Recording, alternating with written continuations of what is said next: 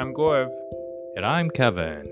Welcome to Storytime. These are the episodes where we open the doors a little bit more and get a little bit deeper into who we are and the way storytelling affects us.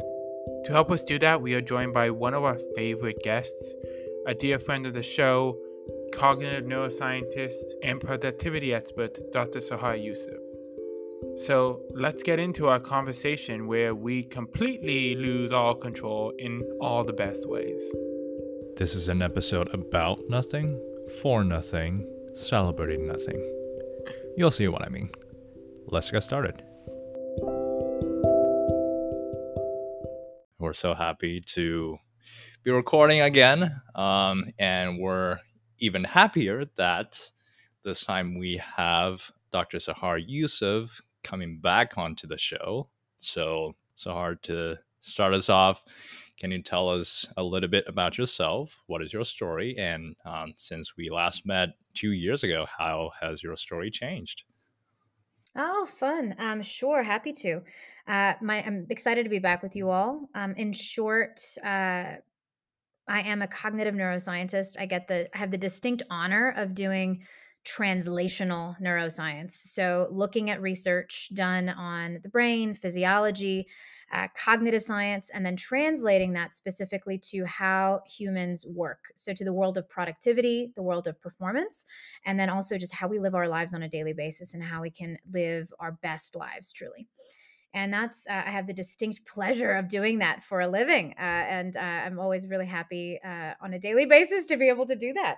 Um, Let's see. And what has changed? I will say, I mean, COVID changed a lot. It, there is, you know, I went from what I study and what I do being a bit more esoteric, uh, a nice to have, being a must have for the, for everyone in the world, it seemed like, internationally. And it didn't happen overnight, but it felt like it pretty much happened overnight. So the past few years have really been, uh, although I, I really hate using the word busy, um, but it's not even that it's busy, it's that there was a distinct focus on questioning how we go about doing things, one, and two, being open to reinventing ways of working that are adaptable, flexible, and more in line with how our brains and our bodies work best, because we were noticing the ways we were working stopped working. People were burning out, not feeling great. Um, productivity was up, then it was down, then it was up, then it was down. It's it's complicated. So our lab has been um, grateful to be able to assist a lot of organizations, uh, individuals, teams in updating their ways of working. That's so exciting.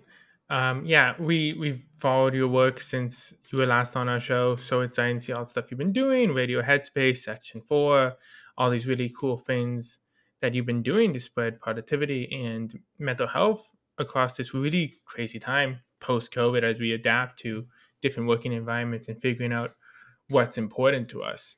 You know, I think something that's super interesting, because when you were, we were talking a little bit before the show about some cool ideas and thoughts about storytelling as a whole, and I've been thinking about how much our, sto- how much our podcast has changed since we last talked. And a lot of that is to do with the conversation we had, and this big thing about our early guests, especially our first twenty to fifteen or so. Our early guests shaped so much of the show, because I think one of the things Kevin and I came into the show with was, we have no idea what we're doing.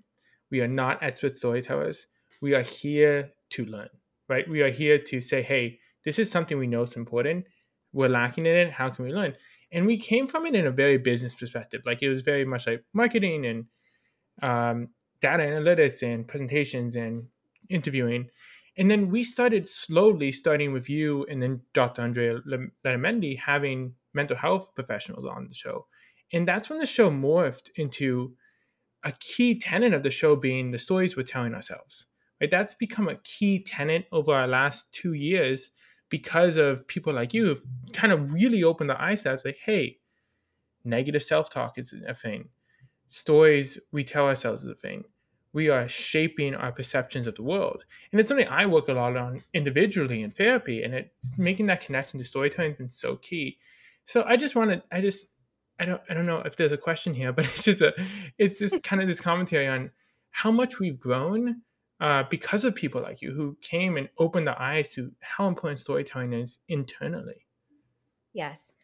Um, I do think that there's there's a question here, and the question, we can start high level and drill down, because I can tell you the field of the science of productivity is riddled with stories, believe it or not. And well, first we can attack one that is near and dear to my heart and near and dear to the work of our lab, um, which is colloquially called the Becoming Superhuman Lab. And I will say that even the name in and of itself ought to be questioned, and the really this this concept of superhuman is in and of itself, there's a story there. So let's start with that story, because there's actually no such thing the, the, of superhuman. Superhuman just means accepting and embracing all of the ways in which we are actually human, one. And two, reading the blueprint for what it means to be human in the first place. So to become superhuman is to stop pretending like we're machines, that we need a, that we are able to even run twenty-four seven, that we can plug into the wall, not have off times or not have rest times. But it's pausing and actually reading that blueprint and then working in line with our brains and bodies and our biology, and not against it. So there's a story there, this concept of superhuman. Everyone wants to be superhuman. What drugs do I need to be taking? What nootropics can I throw at this problem? It's like, there's no problem. We're working against the system. So if you so even take a step back and think of um, even systems engineering, systems neuroscience, systems biology, there is in fact systems here at play. We need to study the systems and work in line with the system if you want the whole thing to operate efficiently and effectively. If you're going to work against the system, we're going to have issues. And this is what we're dealing with, I think, as a society as a whole here. So superhuman is really defined as embracing all of the ways in which we are human, one, and two, to become, by the way, there's a reason why our lab is not called Superhuman. And a lot of folks actually were like, oh, why, you know, like why add this, like what is this extra word about, you know, or why not, why isn't it called Become Superhuman? Because aren't you helping people become superhuman? And it's like, ah, there's a story here as well. We do not, it's not gestalt. You don't just achieve. Uh, for example, even you can think of us from a theological standpoint, achieve enlightenment or nirvana, right? It is a process. It is a journey. It is a lifestyle. It's a dedication to becoming. And becoming is a very important word to our ethos and philosophy as well, because we do not achieve and end with achieving. It is always about questioning the status quo, always about being a student every single day, asking yourself, what could I be doing better? What is it that I need? And being adaptable, because there is no one size fits all, truly. And I think you all really know that. And I think your podcast and all of the beautiful folks that you've collected and the stories that you've been able to um, give light and a platform has been able to show that there's no one story, that we are collections and a quilt work of so many different stories. So I was going to start there, is that in general, the science of productivity, one story is that we think that we're going to achieve something, and it's gestalt, like I'm going to get there. And then once I get there, once I, once I achieve X, then I will be satisfied, happy, and all of these things. And that's already a false, illusory story, right? Because the goalpost keeps, keeps moving. I'm actually curious to know how you all feel about this, because you're early on in your career. I don't know if you've experienced this yet, but this is a It is an experience almost fundamental to human psychology, and that is that if you are very, very deliberately goal-oriented, almost obsessively all about accomplishment and a goal and the outcome, oh, my dears, the goalpost keeps moving. You're just gonna, you're gonna get close to it. The moment you achieve, it's like, well, what's next? So knowing that there's this insatiable desire for the next, the next, the next, and more and more, you have to change the story. You have to be intentional about the story that you tell yourself. Otherwise, you're going to get caught in that hamster wheel. You hit so many of my buzzwords there. And, and there's that one little blurb. Um, Kevin knows I can talk about this for years. Uh, this is something I struggle with. This is a huge part of like my own therapeutic journey. And something I've been dealing with for a long time is this idea of moving the goalposts. The idea of once I accomplish something, my brain goes to what's next. Right? It's always been the case. And it's been a big thing about celebrating the the things, like celebrating the wins and reveling in it a bit, because I'm always, it, it's just so many different facets to it. But for me, I'm very competitive. So I'm always looking at the other people, which is not healthy, but always looking at, it's not even people in my circle. It could be LinkedIn. It could be all these different platforms, especially because how the internet works. It's so easy to find someone like that. And obviously you're looking at their life in a two-dimensional way, but you've created a narrative and a story about that person. You're like, okay, I'm competitive against this person. There's always looking at the next thing because there's always more you can do. And then I have a lot of issues with all or nothing thinking, where at one time I'm like, there's twenty thousand things I want to do. If I go to bed at the end of the day and I'm like, I accomplished a bunch of stuff, but I didn't accomplish everything because it's impossible to. I get stuck in this loop, uh, which is something I'm actively thinking about and actively fighting against, because it is that productivity story, right? It is the story I'm telling myself that I'm like, oh, I didn't do enough. Oh, this person's doing this. Oh, yada, yada. Completely. I actually wanted, let's double click, if, if, if we may, into something that you said that I think is beautiful and absolutely endemic to the human experience. I think if you speak to especially knowledge workers, and this is uh, starting from being students all the way to folks well-seasoned in their careers, I'm talking executives, C E Os, um, running, you know, Fortune one hundred companies. This is, we're all having the same experience over here. And I think that the word that I would love to focus in on that, um, Gaurav, you, you, you used beautifully, enough. This concept of enough and the stories we tell ourselves about accomplishment, progress, and enough. So I actually, let's continue to sort of drill into this, because I think there's actually quite a few stories we can tell here.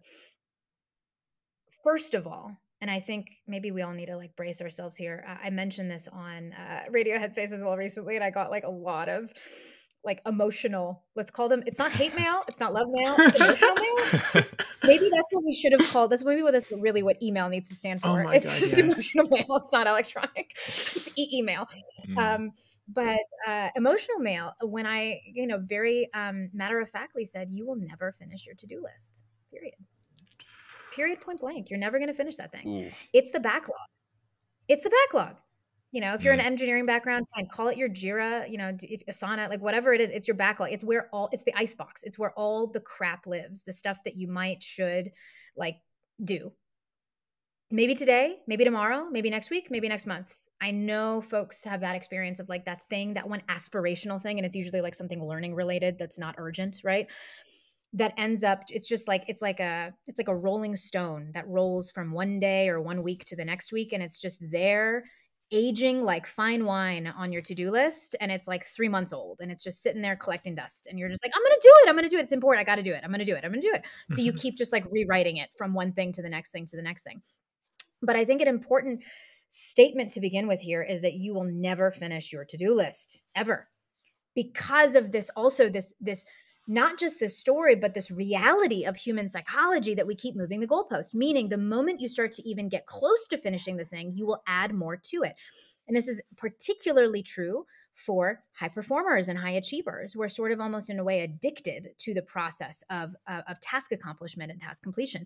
It is where, unfortunately, from early childhood experiences, where many folks get feelings of belonging, feelings of safety, and feelings of worthiness. I mean, there's like fifteen stories to talk to your therapist about there. But if you, if that resonates with you, then it's really important to sit with this fact that you're never going to finish that to-do list. Knowing that every single day when you wake up, I think it's of utmost importance to pause and ask yourself, what's going to be enough today? Because if you're just relying on, if your system, if I'm going to go, I'm going to go back to systems here, if you're relying on the system of basic, super basic task management and to-do lists, like it's like, here's my, my massive list and it's got everything on it, little things, big things, medium-sized things, it's all there. You will never feel good. You might as well just throw in the towel. I mean, you will never feel good. Wait until retirement. And then, then you're just going to be very confused because you won't know where to get your dopamine anymore if you've just been obsessed with task, uh, you know, completion and accomplishment there. But point here is that we need to redefine. We need to redefine what success looks like on a daily basis, because it cannot in fact be completion of that massive list. So I want to talk about stories here again, because there's the to-do list is telling a story. It is a representation of all the things that ought to be done, could be done, and should be done, period. That's the story there. Your to-do list is that. How the heck is that useful on a daily basis? We need to tell another story. You need a daily story to keep your mental health in check and also keep you keenly aware of and focused on the most high leverage items on that list, so that you're cranking on the things that actually will move the needle forward. So I'm, I want to push us all to consider, we have our big story. That's the to-do list. That's a, a, essentially like a, um, another way to think of it might be uh, state of the union on, on like life and all of your life categories, you know, personal life, uh, physical health, uh, personal relationships, work, longer term career, right? That's maybe like learning and networking, all of it. It's just, it is a quilt work of the state of the union of your life at this, at this moment in time. That's not, and let's say, for example, you have an hour to do something in pursuit of that life snapshot, that quilt work. You're not looking at that whole thing because that is not a representation of what you're going to do in that hour. So instead, I want folks to get used to telling micro stories and mini stories. You need a story for your day. And the big thing that we usually, and we've done, we've done many different uh, iterations, uh, studies uh, in both um, folks in sales, engineering, wide variety of different uh, functions. And the, the sentence that seems to trigger this best in people is the following sentence. What will your future self thank you for?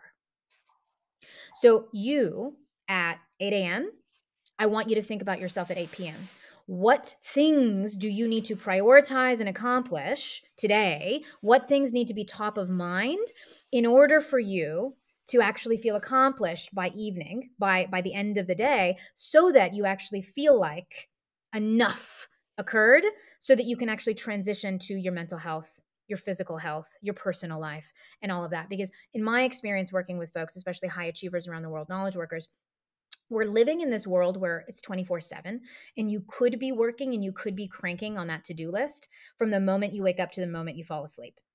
So there's this option and this possibility of, if the story I'm telling myself is success equals finishing everything, then every possible waking second of my life is a potential opportunity to continue to work on that and to pursue that fundamental goal. However, if you say that that is not the goal anymore, I'm making a new story and a new goal. And the goal is, what does success look like for me today? What will my future self thank me for today? Then you're, what you're doing is you're actually saying, I just need to get X and Y done today, and also hit the gym for thirty minutes and call, you know, that one friend of mine and have a catch-up call later tonight. Those four items are what success looks like for me today.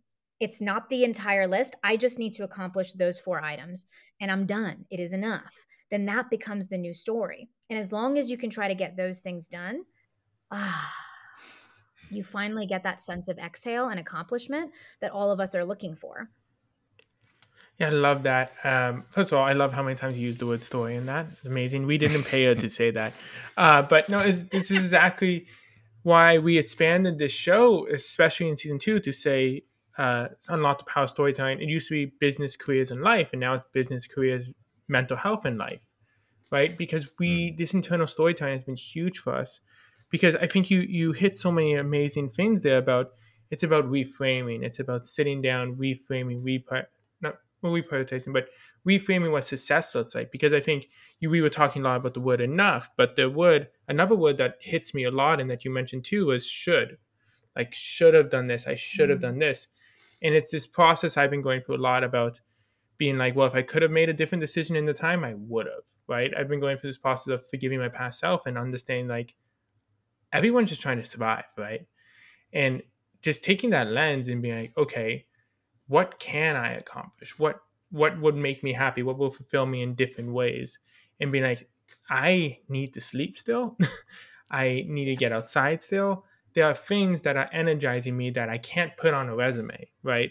And reframing that importance of being like, okay, I'm who I am now, and like, what's what should what should I what can I do, right? It's that it's that fight, and it's a story in my head where it's like, a lot of it comes down to negative self-talk that I just need to tone down, because this idea of should have, or the infinite to-do list, or the twelve courses I want to take online, or the book I want to read, or studying for the GMAT, which has been a whole thing for me. But like, understanding that some days it's just about making progress and getting up and trying your best. Well, all days.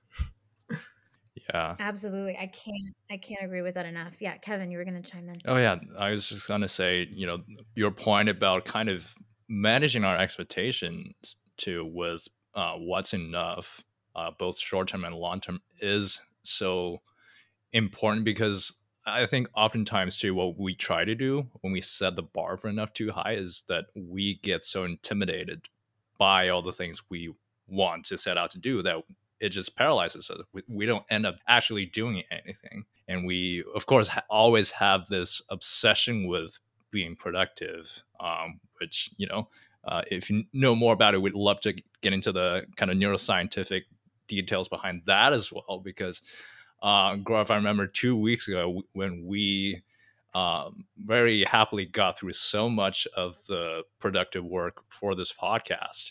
And at the end of the day, when you and I met up, you told me, I give this Saturday an eight out of ten, which the more I think about it, the Did more... I say eight?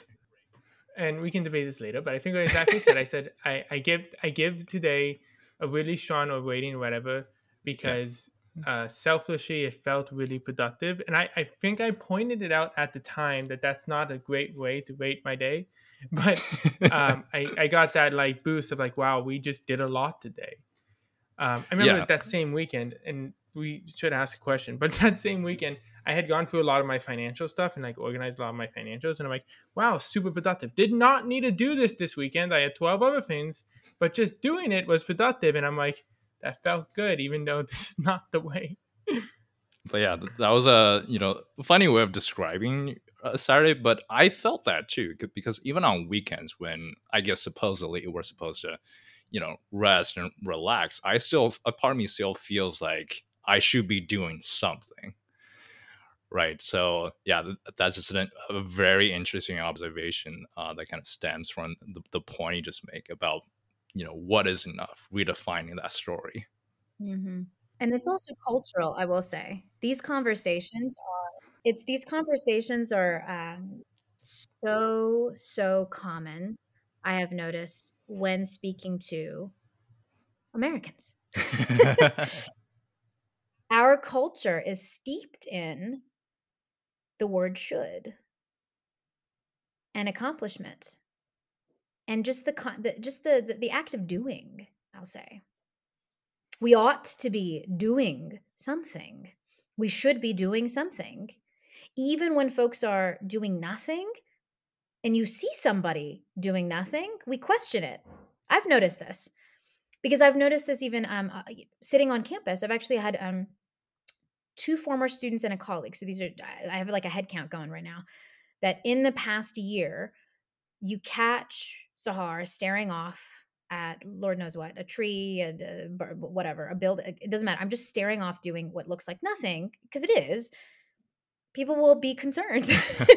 For us, culturally, that looks concerning. It looks like maybe you need help, that something is wrong, um, because we're not actively doing something.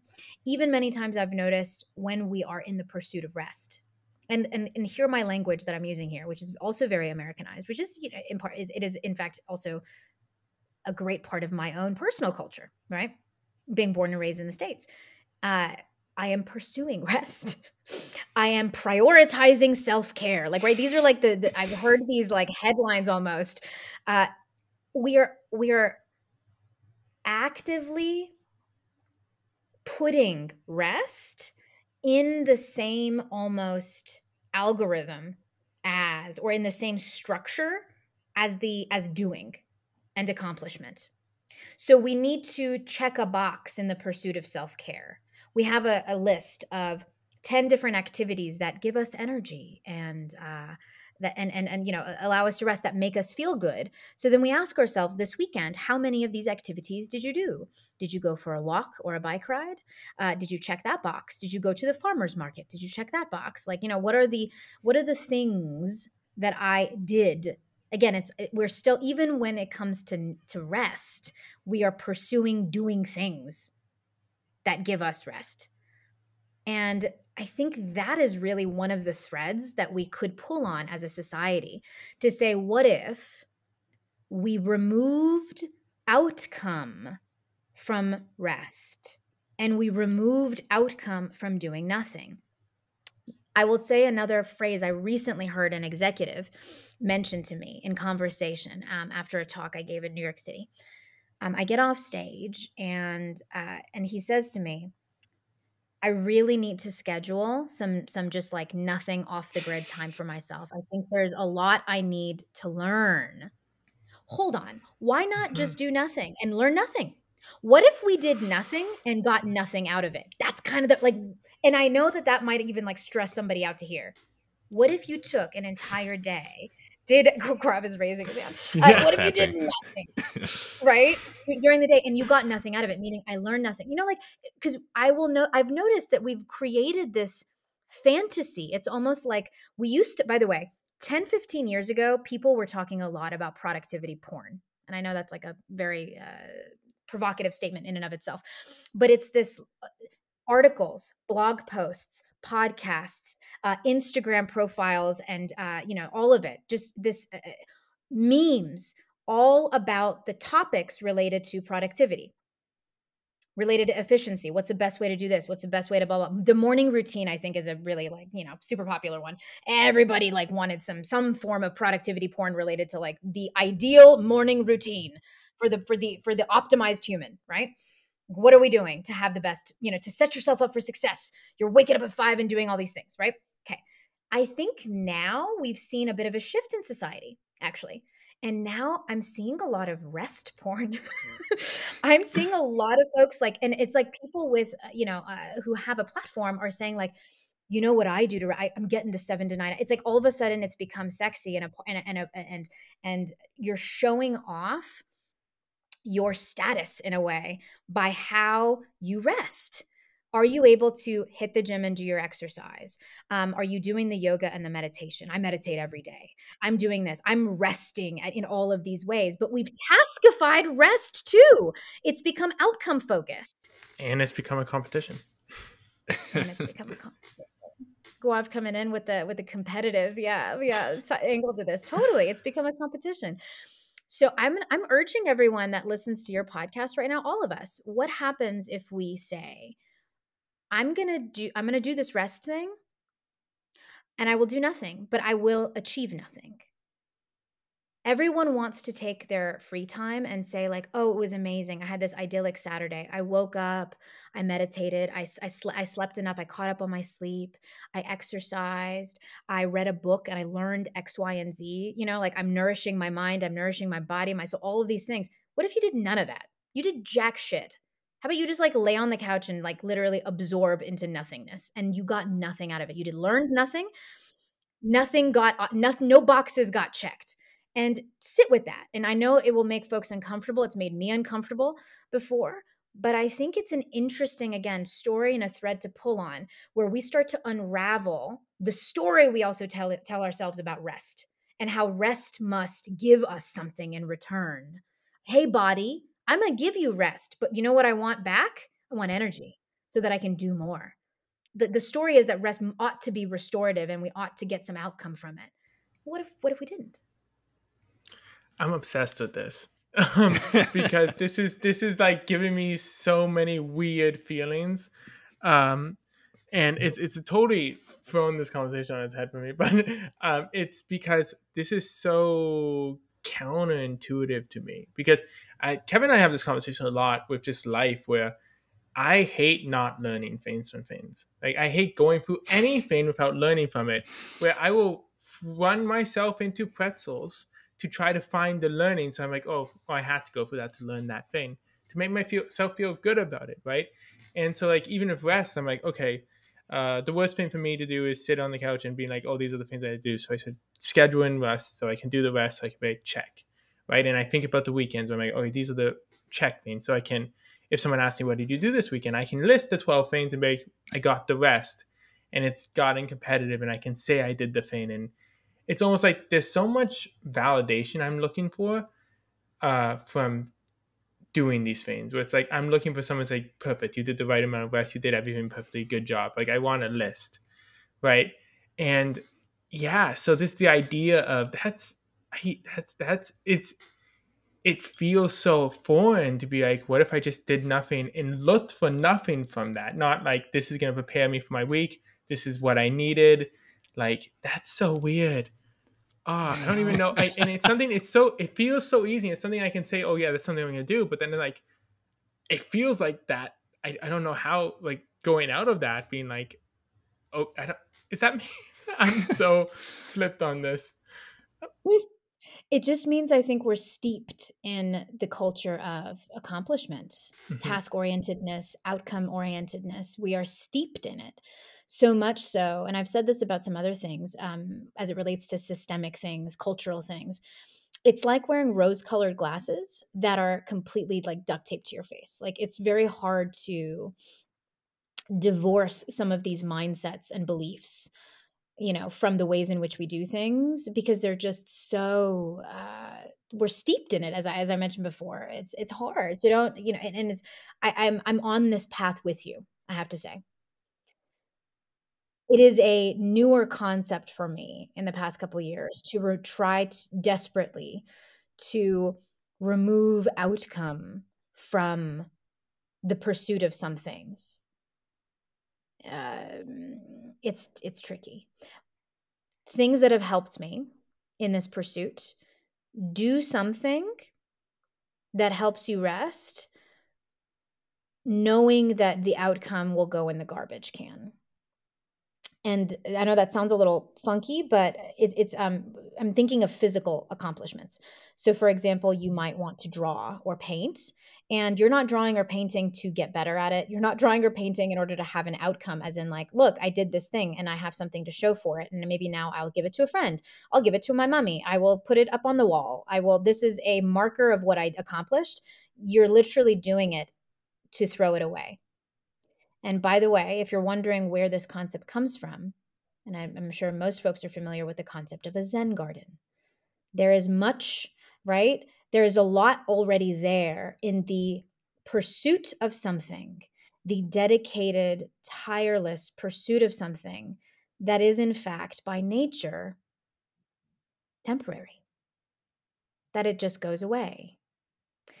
And a lot of emotions, going back to the like emotional mail, a lot of feelings will come up when you start to do these kinds of things um, that just have no outcome and no goal, nothing to learn.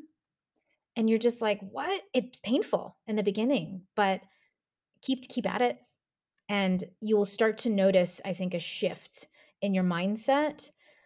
And that shift, I assure you, will give you something.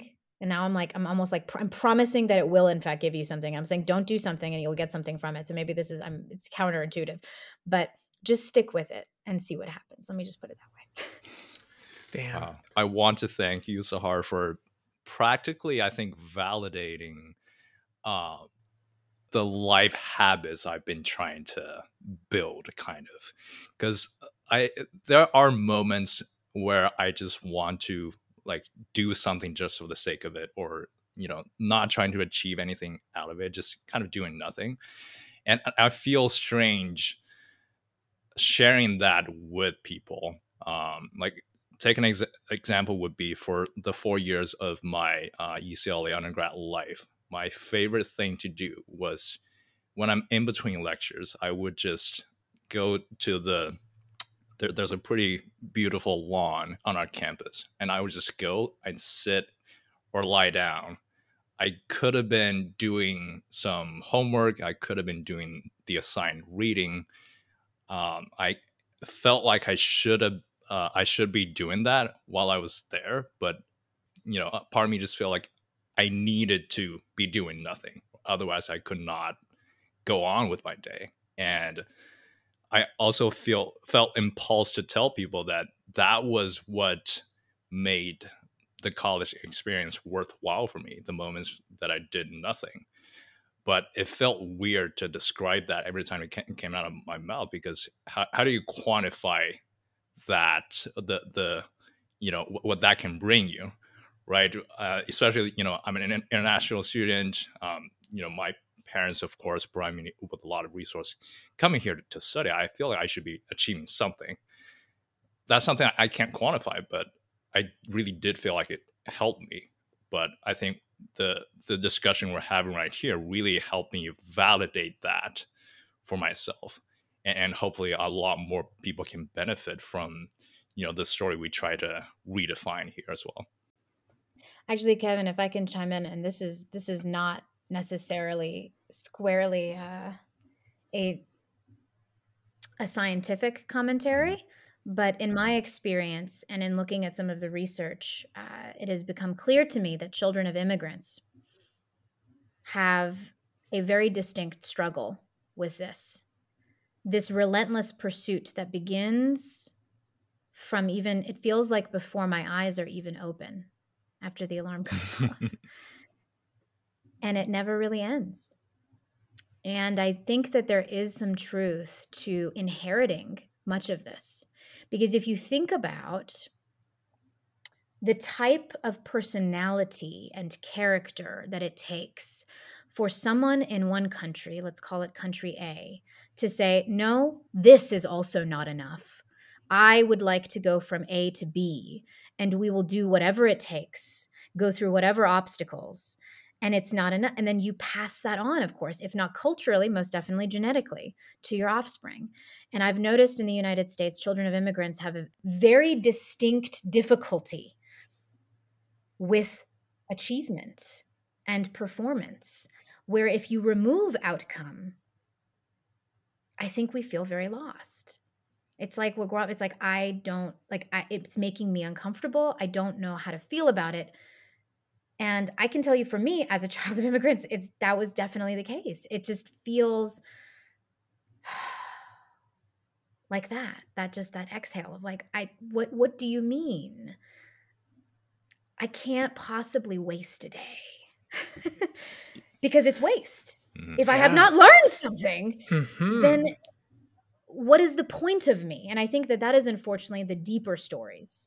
That's the deep, deep, deep, deep, deep story that either comes from how we were raised as children, or in many ways now our understanding, by the way, of how uh, genetic information and some of these uh, predispositions uh, actually can be, by the way, inherited multi-generationally. Um, so there's there's this uh, interesting dance of both uh, nature and nurture here when it comes to the pursuit. And it's like, by the way, what we're talking about here is your relationship with your to-do list. Like, I don't want folks to think like we've now gone off the deep end and we're talking about like deep Freudian, like, no, no, no, no, no. Mm-hmm. We're still talking about productivity here. And I'm saying that there is a special story that I've noticed with second, you know, children of immigrants, or you're an immigrant yourself, right? There is a special story that we might be telling ourselves about where our worthiness comes from and earning rest. And also the outcome focusedness of rest is that there's all there's this like payment process. Like, I will rest because the rest will allow me to achieve. And when I rest, I need to get something from that, like as in more energy, learning, and ability to achieve. And then I go towards achievement, and I need to be getting things. I need to be learning and achieving. It's all it's it, it never really stops until we start to question that story that I ought to be accomplishing in order to be worthy. Um, and that's, I think, a, it's a, that's a deeper story. That's like completely tied in with, you know, who we are as humans. No, but I, I resonate with that so heavily too. Like, um, so Kevin and I, neither of us are from this country, but I'm from Canada. So it's very westernized. The cultural shift wasn't huge, but still moving countries. My, all my grandparents are from different parts of India. Uh, so going through a lot of that, and my, my grandfather's an entrepreneur. He built the family business, but there is this this sense of achievement that is so important in my family, right?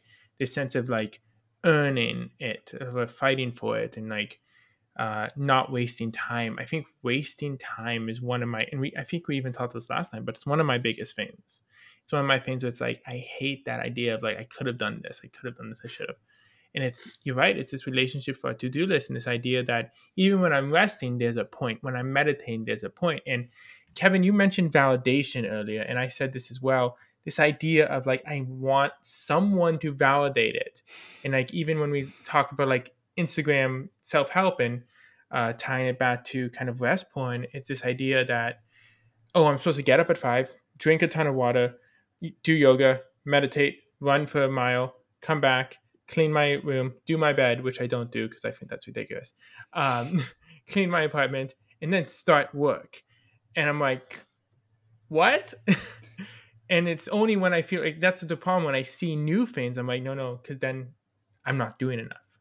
It's just all these stories about what we should be doing from our families, from Vespon, and it's just that's constant search from someone to tell me you're doing a good job. Thank you.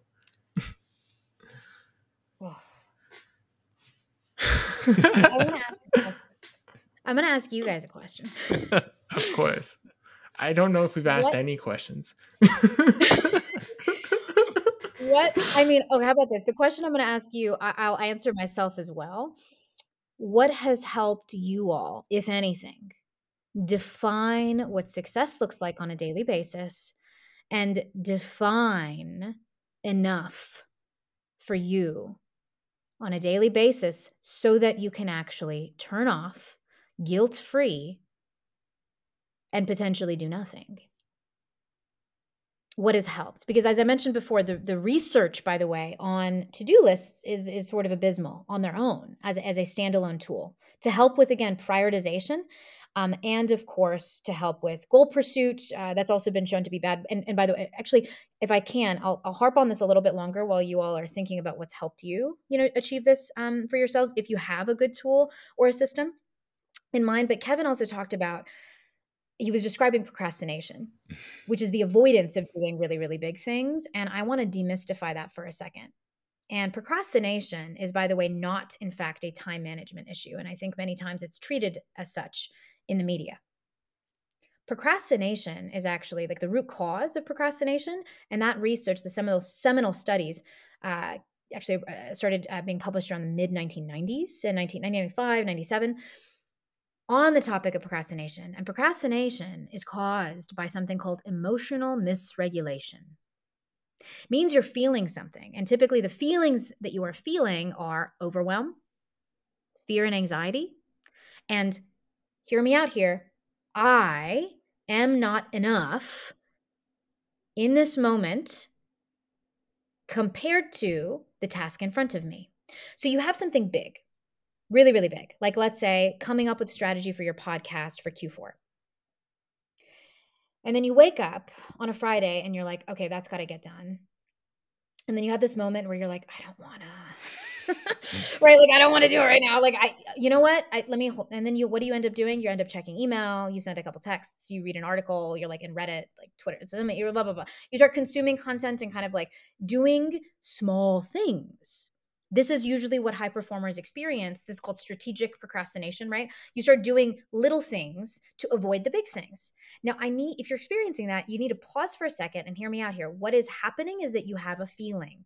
You may not recognize that you have a feeling because you're such a high achiever and we're, we have a twisted relationship with our feelings. But pause, and what you are experiencing, in fact, is overwhelm. And the way that I've always uh, described this is with a visual image. And that visual image is that of a scale, an old school scale where you are, you have weight on one side and the other, and you're kind of balancing them out.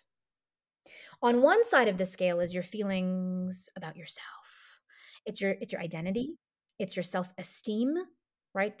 As in the, the true definition of self-esteem, which is my ability to do things. What is my assessment? How heavy am I in this moment as a human being? How heavy is Sahar? Sahar is on one side of the scale. The task is on the other side. Q four strategy for the podcast. Mm, that's big. In this moment, I don't feel like I'm heavy enough. So what's happening is the other side of the scale is too heavy. That task, Q four strategy for the podcast, is big and heavy, and I feel lighter. And if that's the case, by the way, you're not going to do it. You're going to go do lighter things. You're going to chuck this and you're going to go, okay, well, what about answering that email? Woo, that's nice. Okay. Actually, I'm heavier than that. I can do that. I have a long, successful history of answering fast emails. I can do that. So then you start cranking through small things. And and then like, so right, that's a bit of procrastination is, is when you're actually doing, quote, productive procrastination, which is I'm still doing things that are technically, quote, unquote, productive. I'm just avoiding the big thing. Fine. But there's also other things that we sometimes do, right? Think, especially when we're students and when we're younger, and there's not that many little things for us to do. What do we start doing? We're like, I'm going to get a snack. I'm going to make myself a sandwich. I need a cup of coffee. Let me, let me like assemble myself. Like I need to, hold on. Let me clear off my desk. I'm going to sharpen my pencils. I have no idea, by the way, if anyone's ever using pencils anymore, but this is what I would do. It's like, you know, back in the day, it's like, you know, I'm going to like set up my tools. I'm going to set up my environment. I'm going to like, th- so you're trying to create, but this, by the way, the root cause of this is perfectionism, which we can have a whole nother podcast on the science of perfectionism. perfectionism and the stories we tell ourselves there. Ooh, it's heavy. But what you're telling yourself there, the story there is, I am not enough. I am not enough for the big thing. So I start making myself heavier by adding on bullshit to my side.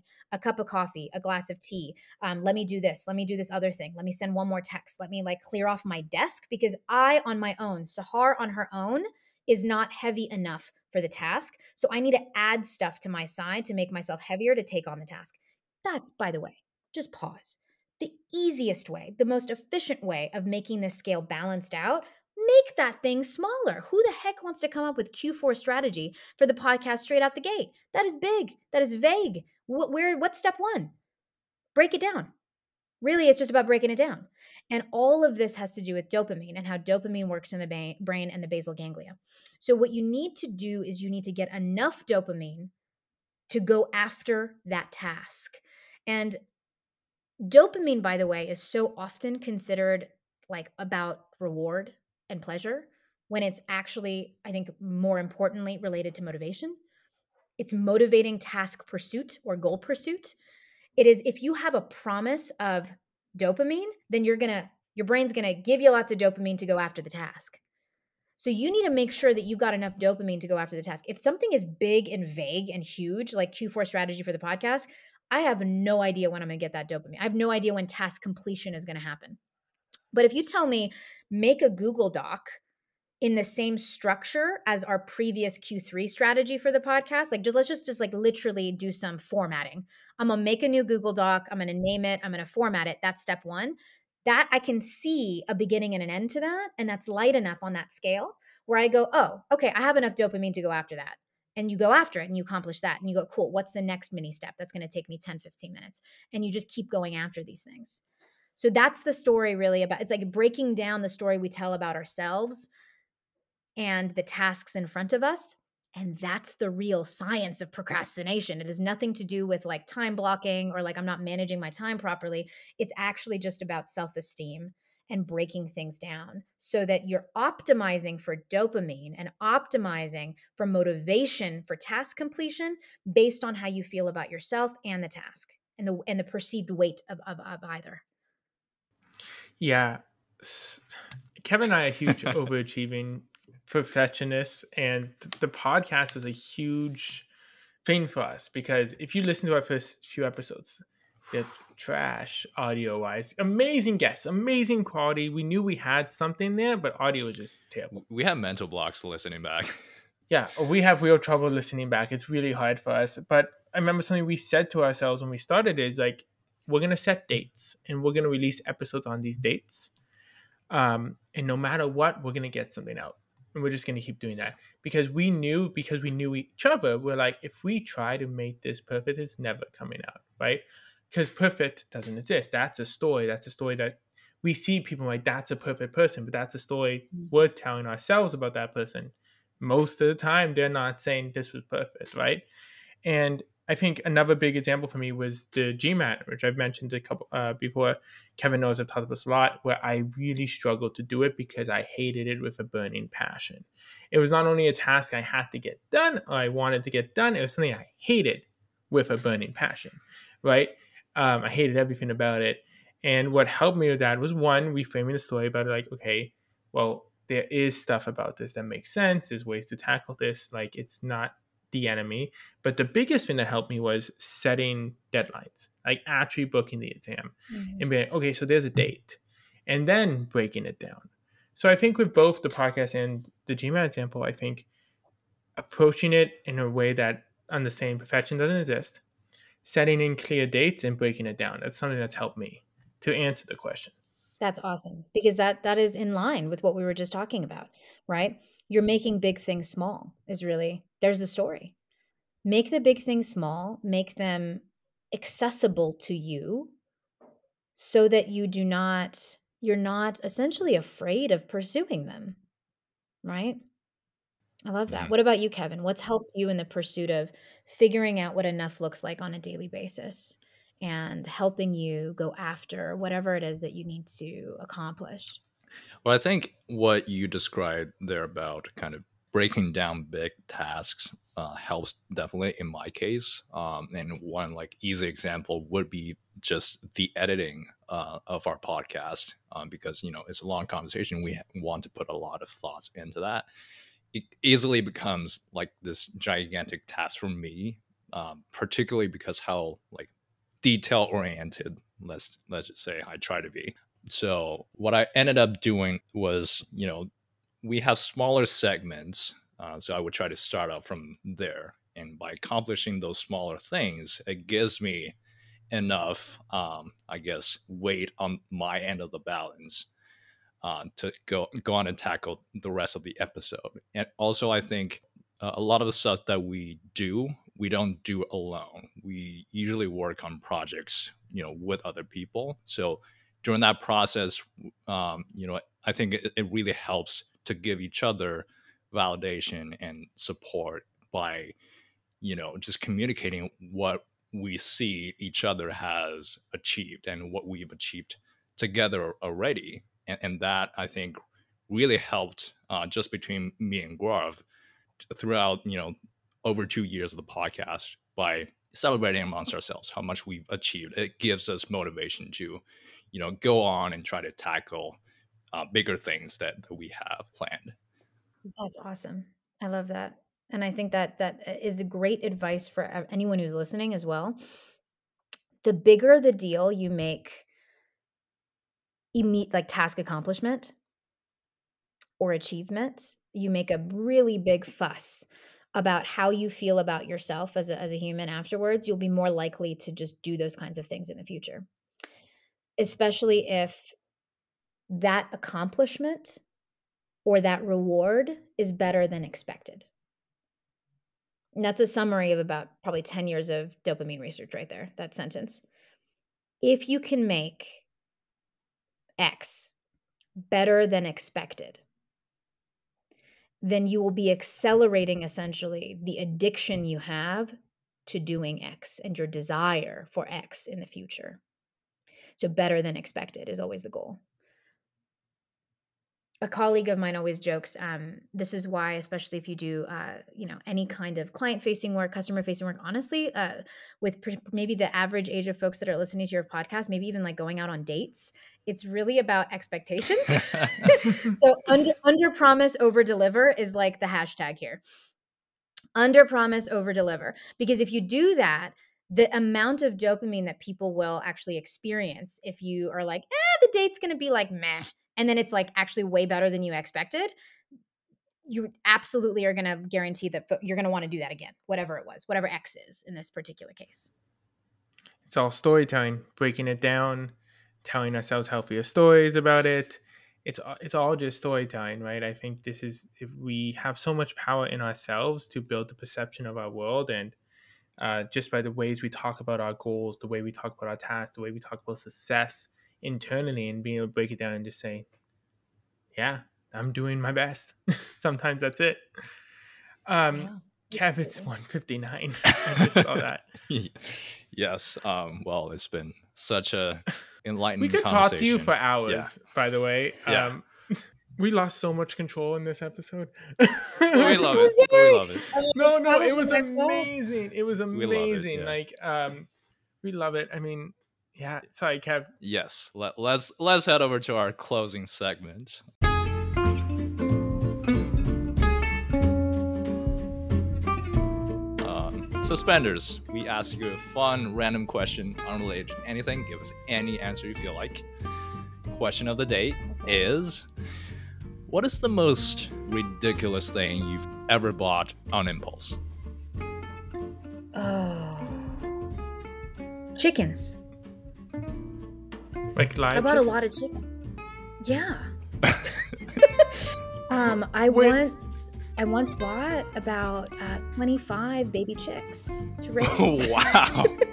What happened with I these chickens? Maybe that would be like probably the most outlandish. I'm like, it's not going to be something from Amazon. I'll tell you that. It's um, Wait, livestock. What ha- where did where did we put these chickens?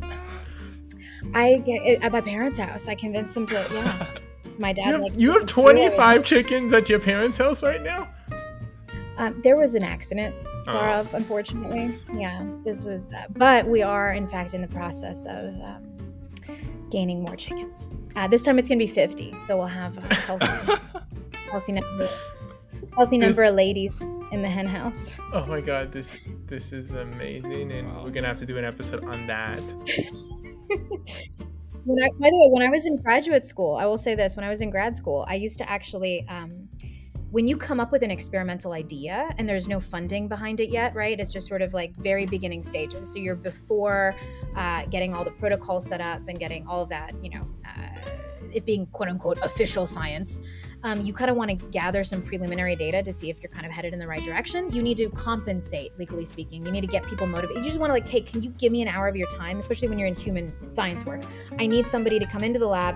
I need to do some testing on them for about an hour, maybe two hours. So you're asking for, you know, two hours of someone's time.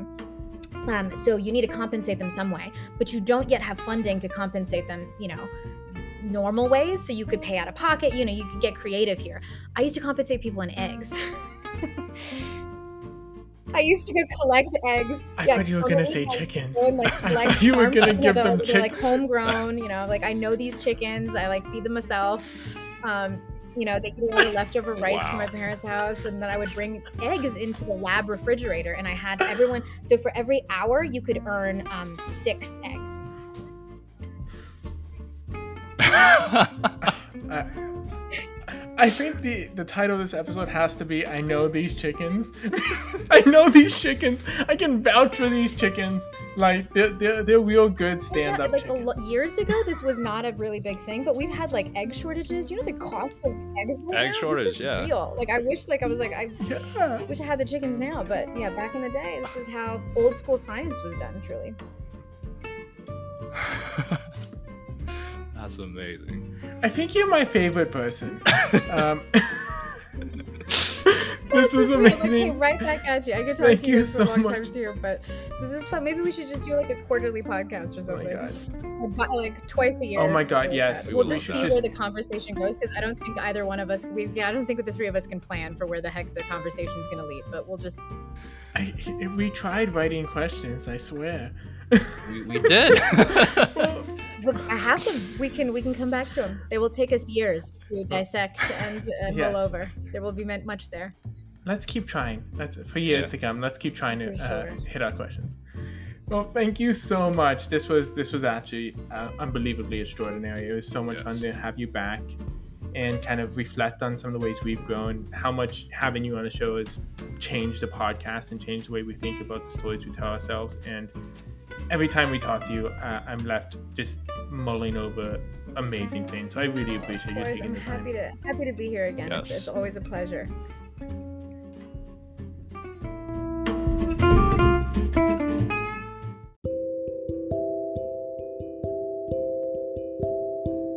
Wow.